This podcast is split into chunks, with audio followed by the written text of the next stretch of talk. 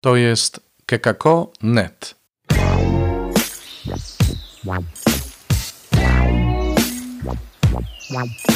Poranny suplement diety.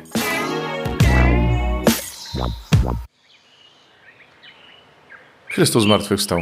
To jest sobotnie wydanie porannego suplementu diety i mamy już 24 dzień kwietnia. Ludzie, tak szybko nam wiosna mija, a jeszcze się nie zorientowaliśmy, że tak naprawdę się zaczęła.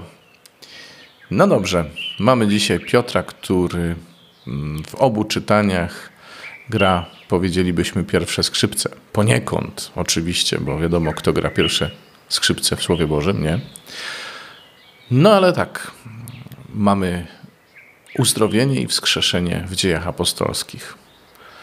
Piotr uzdrawia człowieka, który miał chore nogi i wskrzesza kobietę, która właśnie zmarła. Hmm. Znam taką sytuację, kiedy rodzina nie chciała się zgodzić na pogrzeb swojego dziecka, notabene dorosłego, no ale młodego człowieka.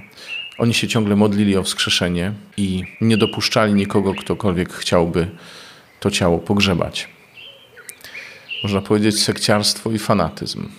No, bardzo możliwe, że w tamtych okolicznościach tak właśnie było. A Piotr? Piotr, który najpierw zostaje zaproszony do Eneasza, później do Tabity, w obu wypadkach ma zrobić coś, co jest ponad jego siły. No dobrze, zdarzyło się, że razem z Janem uzdrowili człowieka chromego w świątyni, ale jaka jest gwarancja, że Bóg stanie za nimi i tym razem? Jaka jest gwarancja, że wolą Bożą jest, żeby wskrzesić tę kobietę, albo jeszcze wcześniej, żeby uzdrowić nogi tego Eneasza? Hmm? Nigdy nie wiesz, jak się skończy Twoja modlitwa. Ostatecznie wszystko zależy od Jego woli, ale możemy ufać. Możemy ufać. Piotr musiał więc odrzucić takie myślenie, że a co jeżeli? On przede wszystkim odpowiedział na prośbę, na potrzebę zarówno człowieka chorego na nogi, jak i tych, którzy mówili: Taka kochana, ta kobita, ta bita, zrób coś, Piotrze, i Piotr zrobił, pomodlił się, odrzucił lęk o utratę dobrego imienia, odrzucił lęk o to, a co będzie, jak mnie Bóg nie wysłucha. I Bóg wysłuchał. W Ewangelii również Piotr daje świadectwo tego, że albo ma klapki na oczach, albo tak bardzo ufa. No bo ludzie rozumni stukali się w głowę, kiedy słyszeli, że Jezus chce dać swoje ciało do spożycia, i szli sobie precz, mówiąc, no tego się nie da obronić, to jest jakaś porażka. I ostatecznie Jezus pyta, no a wy, czy i wy chcecie odejść? Piotr wypala, Panie, do kogóż pójdziemy? Ty masz słowa życia wiecznego. Nie ma drugiego takiego jak Ty. Kto nam da to, co Ty nam dajesz? Ha? No właśnie. Kto nam da to, co Ty nam dajesz? Myślę sobie, że dzisiaj nasze bycie świadkami zostaje uzbrojone w, taką, w takie wezwanie do ufności, że nikt nie może zrobić tego, co może zrobić Bóg. Nikt nie może zrobić tego, co Jezus może zrobić, kiedy wkracza w historię naszego życia.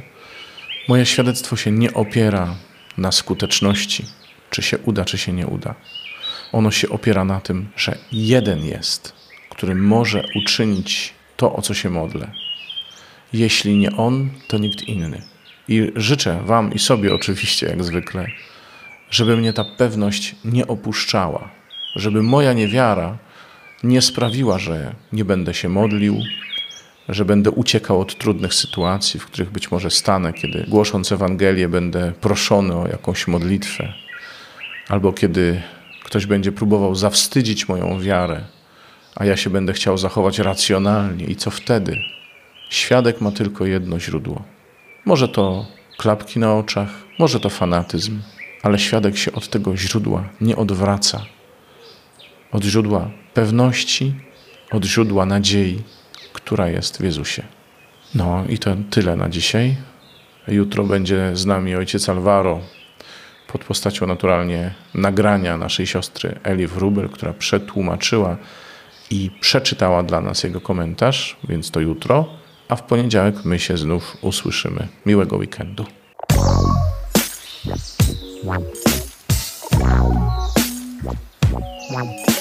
czytaj Pismo Święte. Słuchaj Pana, który mówi do Ciebie, a jeśli chcesz się podzielić tym, co usłyszałeś, usłyszałaś, napisz do nas redakcja małpa.kekako.net albo nagraj wiadomość na stronie odcinka podcastu.